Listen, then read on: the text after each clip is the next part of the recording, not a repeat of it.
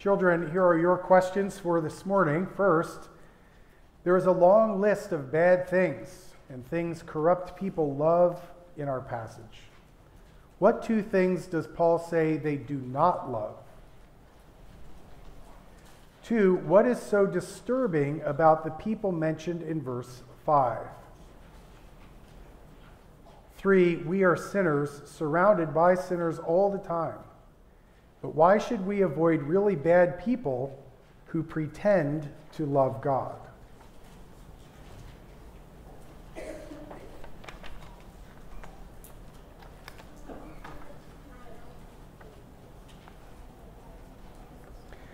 2 Timothy chapter 3, beginning in verse 1. This is the word of God.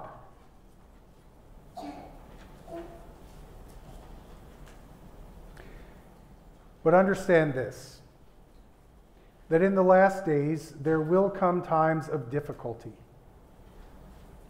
For people will be lovers of self, lovers of money, proud, arrogant, abusive disobedient to their parents, ungrateful, unholy, heartless, unappeasable, slanderous, without self control, brutal, not loving good, treacherous, reckless, swollen with conceit, lovers of pleasure rather than lovers of God.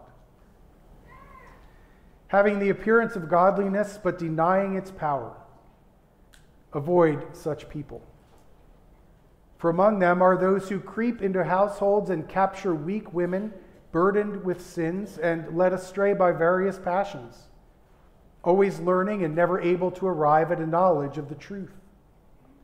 Just as Jannes and Jambres opposed Moses, so these men also oppose the truth men corrupted in mind and disqualified regarding the faith. But they will not get very far, for their folly will be plain to all, as was that of those two men.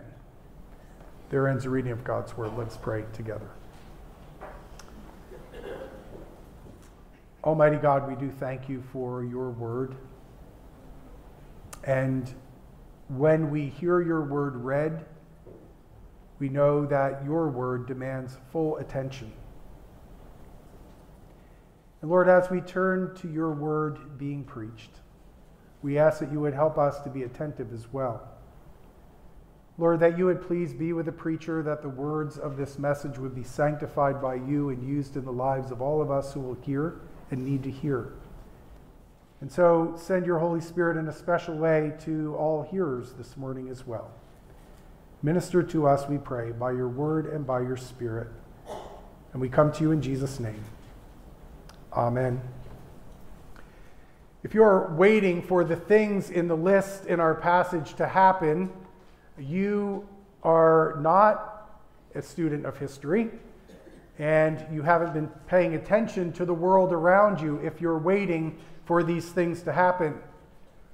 If you're starting to observe that these things are happening around you right now, just now, and you think that means that Jesus is coming back any moment, I simply ask you to step back. You think that just because things right now are getting so bad that, that Jesus is coming at any moment, then I ask you to step back and be patient I can definitely say for sure that the return of Christ and the fullness of his kingdom is closer now than it was yesterday. It will be closer tomorrow than it is today. But understand that that is all in God's timing. In some ways, nothing's new under the sun.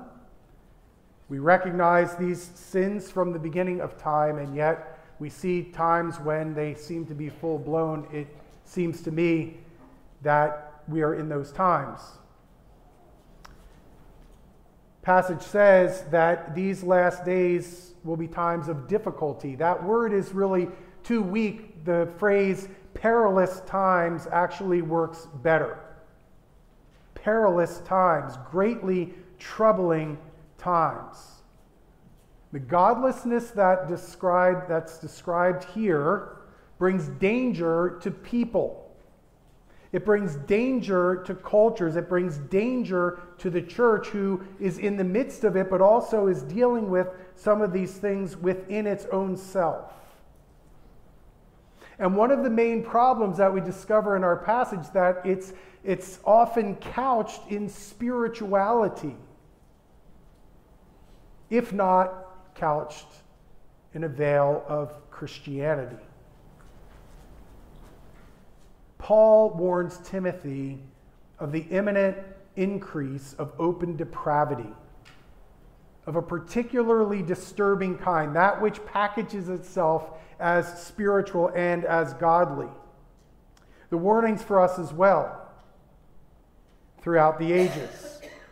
This corruption with a form of spiritual justification certainly was true among the false teachers that Paul is immediately addressing here, but it's also true of all those who follow their teaching. Paul says that these things are going to be in the last days. And we need to understand that the last days began, you can say, either at the incarnation of Christ or the ascension of Christ, and we will be in the last days until the return of Christ. I say that because Timothy needed to understand how to deal with the very things Paul is talking about in his day. In the present, is the way Paul puts it. He needs to deal with things then. And things like this will need to be dealt with throughout history, and certainly down to our day. It's not to say that there aren't times where there's more intensity of these kinds of things, at times and in certain places but it's especially troublesome when things are aflame. I have not spoken to a Christian in the last number of years who has not observed an increase in godlessness in our own culture, in our own country. So these things are relevant to us. Timothy needed to know how to face it in his day, and as the gospel spreads, the church needed to know how to deal with it throughout the ages, and so do we. And we shouldn't be surprised at the increase in godlessness. Sin is real. Sin is real, and we need to deal with it, not deny it. And so this depravity is anticipated. It's, it's a damnable litany that Paul gives here in this passage. And it's not a comprehensive list, but if you take this list and parse it out understand it and see the implications and the results of these practices, you will see that it covers just about every sin under the sun.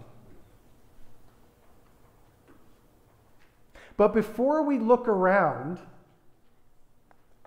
before we look around and say, yeah, I see it here and there and everywhere, pointing to easy targets and examples, we really do need to begin with ourselves. And so we need to examine ourselves when we come across things like this. And so, what I'd like to do first is to read in plain English what's said here. And it may seem rather slow to you, but as an exercise of self examination. And I'll point out now that there is an awful lot about love and what we love and what we don't love in this passage. But check we got to check our hearts. And where we see anything that smacks of anything, of any of these things in our lives, we need to repent before God. People will be lovers of self, lovers of money, proud, arrogant, abusive, disobedient to their parents, ungrateful, unholy, heartless, unappeasable, slanderous, without self control, brutal, not loving good, treacherous, reckless, swollen with conceit lovers of pleasure rather than lovers of God. having the appearance of godliness, but denying its power. As God's people, we need to make sure that we are seeking continued sanctification. It is a battle, and maybe you recognize some of these things in yourself. And that's where the battle is. It is in our souls, and the battle needs to be surrendered in the presence of God in repentance. And the real question is who do you love? Who do you love the most? Who do you love the most? It's interesting that we think of self love, and we think of loving our neighbors, and we think of loving God, and those are pretty fair categories. And there's a right kind of love in each one of those categories. I mean, you're supposed to love yourself, not in a self centered way. If you don't love yourself, you're not going to take care of yourself. You're not going to be concerned about your own souls. Certainly, we're to love our neighbors. Certainly, the commandment tells us to love God and then our neighbors as ourselves. So, so love is a big part of this. The question is who do we love the most?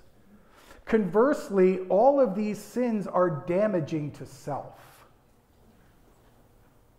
And they're damaging to neighbors, and they're damaging to our relationship with God. And so, certainly, if we recognize any of this, it's fair game for repentance. So, that's plain English.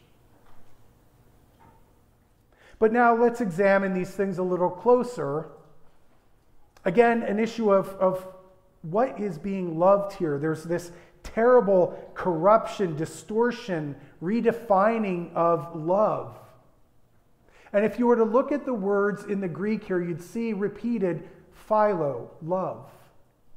And you'd also see that little word a or a that makes things negative. And so I want to let the words speak for themselves. Spoke, I trust, in plain English, now in plain Greek if there is such a thing. Just a couple of the words, I think it's significant. Philautos, lovers of self. Lovers of self. That's the bad kind of love, self centered, self serving love. Philargyros. I love this one because it's, it's the word for love and then it's the word for silver love of money, love of stuff. That kind of love is the root of all kinds of evil. Here's a negative a storgos, heartless, without a heart. Here's one diabolos. Sound familiar? slanderers, accusers, devil. One commentator says, if you're practicing this diabolos, you're being devils to one another. Ah, Akrates. Negative again, without self control aphilagathos,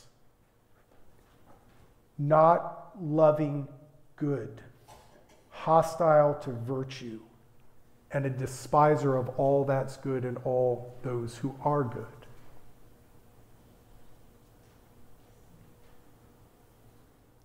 Philodones, lover of pleasure. That's a combination of the word love and hedon hedonistic. Philo theos. This is a negative, not lovers of God. And that sums it all up. It is interesting to me what such people don't love they don't love what is good and they don't love God. And Paul warns Timothy that he's going to see this with increased intensity. ramped up, open and unashamed. Tell me you're not seeing that all around you. But here's the thing it's wrapped in piety. Piety redefined. In a subtle way, good people, so called good people with bad principles. In a radical way, those who call good evil and evil good. And we see all of that around us.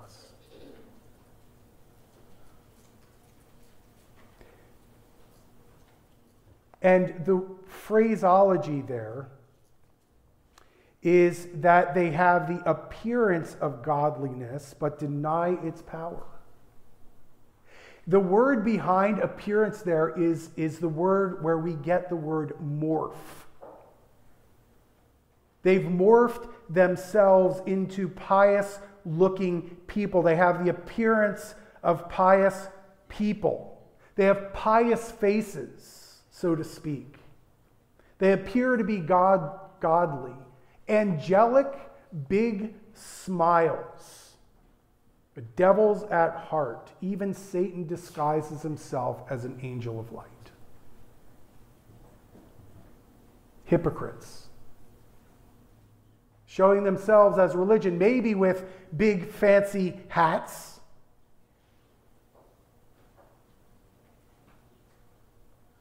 There are plenty of others whose agenda seems pious. A worldly sense of piety to the point where if they are promoting what's evil because you believe in what's good, you're the bad guy. You're the bad guy. Makes you feel guilty if you don't embrace the agenda of godlessness. But the point here is that somehow it's couched and covered in goodness and godliness when it has zero to do with the gospel. Zero to do with the gospel.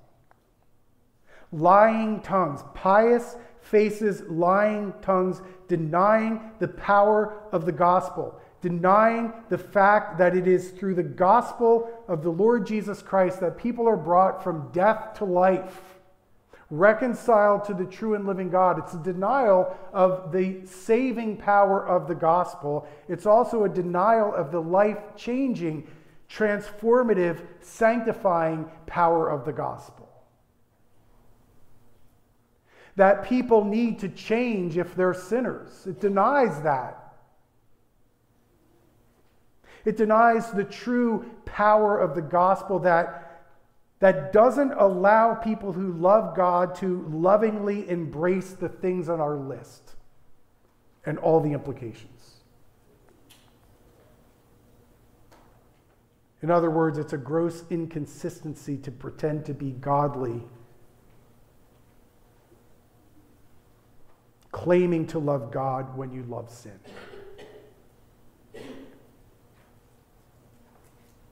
You see, the true power of God changes hearts, death to life, as I said. Well, we live in a broken world with sin all around us. Certainly, sin in us. Again, that's where much of our own personal battle lies. We live in a broken world. We have broken family members. We have broken friends. We have broken neighbors. We live in a world of sin, and we are not to cut ourselves off from this world and cloister ourselves. We are not to do that. They are humans made in the image of God, bound in sin, bound in depravity, and they need the gospel. But that said, if we discover that their attitudes and actions, including their religious beliefs, if we find that those things are infectious, presented with a smile, presented as godly, if we find them affecting us, we need to avoid them. That's what Paul says avoid such people. They're corrosive, they're corruptive, they're influential. avoid bad company. And it would almost seems like a random statement in the middle of a chapter on the resurrection. Paul says, Don't be deceived. Bad company ruins good morals. It's a true truth. If you let people rub off on you, if you start to cater to them, if you start to compromise, you will be corrupted. But these particular folks are particularly bad. They have great influence. It says that they, they get into homes, they worm their way into homes. Among them, for among them are those who creep into households and capture weak women, etc. They worm their way into homes, they creep into homes. And my thought is that it was very literal back then. You can picture them going into a house and sitting down in the living room, if they had living rooms back then, and, and promoting their ways and promoting their falsehood. Well, the devil just refines his ways along with technology. So, one way that he would get his message into people later, maybe not sitting down in a living room, but through writing, then through radio, and now through TV, and now through the internet. There are entire stations on television cable dedicated to charlatans that get into people's households very easily deceiving people for their own gain. And here, Paul mentions weak women. They're vulnerable, but they're also culpable. They're, they're driven by something inside them. I say they're vulnerable, especially, I would guess, many, many single women, especially in that day, and especially widows, who were vulnerable. But I would guess, and I couldn't find statistics on that, but when you look at where most of the money that goes to charlatans on TV comes from, my well educated guess would be from widows and widowers, sending money to false teachers. But whatever the case is, they worm their way in, and these weak women, in this case in specific, buy the package. The thing is, all kinds of people fall for this stuff, fall for their tricks. I'm afraid that, that these people and others in Ephesus did have great influence. Paul had warned about wolves coming in. We've looked at that before. There's all kinds of false teaching, and certainly there was a ton of pagan teaching. But, but then, as Christianity began to grow, it was this thing, this form of godliness, but denying the very power of the gospel. And it seems to have had such an impact that by the time we look from heaven's perspective on the church of Ephesus in Revelation, I have this against you that you have abandoned the love you had at first. You've loved everything but God. You've loved everything but that which is good.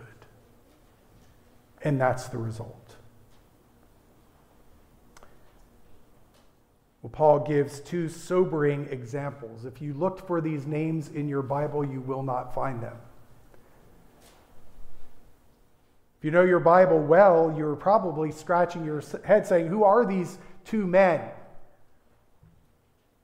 Tradition has it, Targums, the Jewish interpretation of the Old Testament, and even pagan writings have these two men as being, as being Pharaoh's magicians, two of them. And if you want to learn more about them and their ways and the way that they're undone, you have to come to the evening service because we're in this very place in Exodus, lo and behold. But you remember Pharaoh's magicians who, who are contending not so much with Moses, though they are, but they're contending with Yahweh, Almighty God, with their trickery and their magic. Mimicking even some of God's miracles until they couldn't do it anymore. And there had this form of small God, small g godliness, up against Jehovah God, who'd be exalted.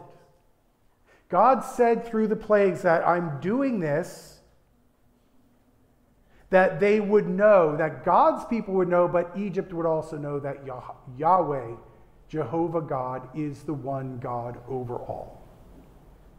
That will prevail. That's the positive side of this. With all this mess, with all this corruption, note God will be glorified and Jesus will be exalted. These two examples Turns out that they were exposed as frauds, clearly exposed. And again, just like in Exodus, all foolishness, all corruption will be exposed for what it is, and God will be exalted, and Jesus Christ will be praised.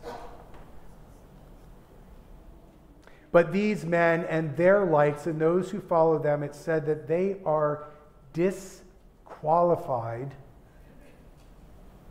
disqualified regarding the faith.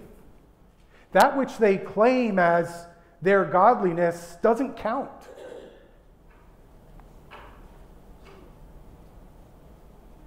Doesn't count.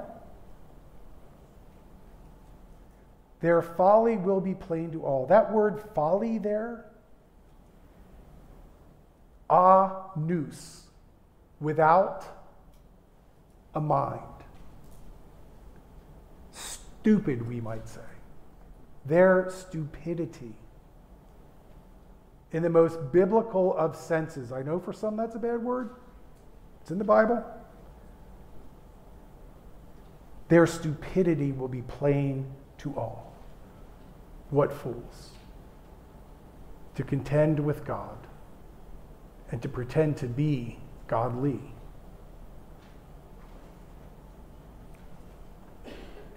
This is a call to us to be dutiful in our pursuit of our faith. Stand fast. As a church, to be a dutiful church standing fast on the truth. As individuals, we need to concern ourselves with ourselves. that phrase, you worry about you. Concern yourself with where your heart is and where your love lies. And with a combination of a church that's not willing to compromise with the world and people who are striving for godliness, we will influence the world around us. Much as they might resist, much as we might not see with our eyes progress, we'll have influence. But here's the thing we cannot, must not be influenced by it, have nothing to do with them. Well, this might all seem so gloomy, but again, it's an opportunity. We see this in around us. It's an opportunity for the light of the gospel to shine. Because the only way out of a mess in a culture or in the lives of individuals is the true power of God and the pursuit of holiness, the pursuit of godliness. This broken, sinful world needs the gospel of Jesus Christ. And if the church and true Christians aren't going to stand firm on it, there's not much hope. But that's not what God's called us to do. He's called us to be His church, to be His people, to know that our hope isn't in this world, but our hope is in Him and His everlasting kingdom. Let's pray.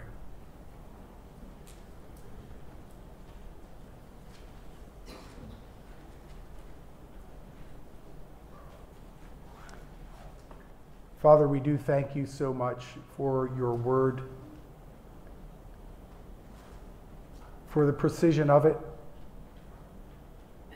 Lord, for us, if we see anything in any of these sins that have been listed lurking in our hearts and our lives, Lord, we We pray that we would grieve those things, repent of those things, and replace them with things that are towards you, that love you, that love neighbor, that are even good for our own souls. The fruit of the Spirit and all those wonderful things that you give your people. Lord, we stand amazed here if we're in Christ, that the very power that's denied by some, the resurrection power of Jesus, the life changing power, the Holy Spirit, is at work in our lives. We're amazed. And so, Lord, we pray that you would help us to pursue the things that you love. We pray that for our church as well. Help us to stand fast. Lord, we know that we live in a world filled in darkness so many in the grips of the evil one. So many mesmerized by an angel who comes as an angel, a, a devil who comes as an angel of light, deceiving people and being deceived through false teachers. Lord, we pray that you would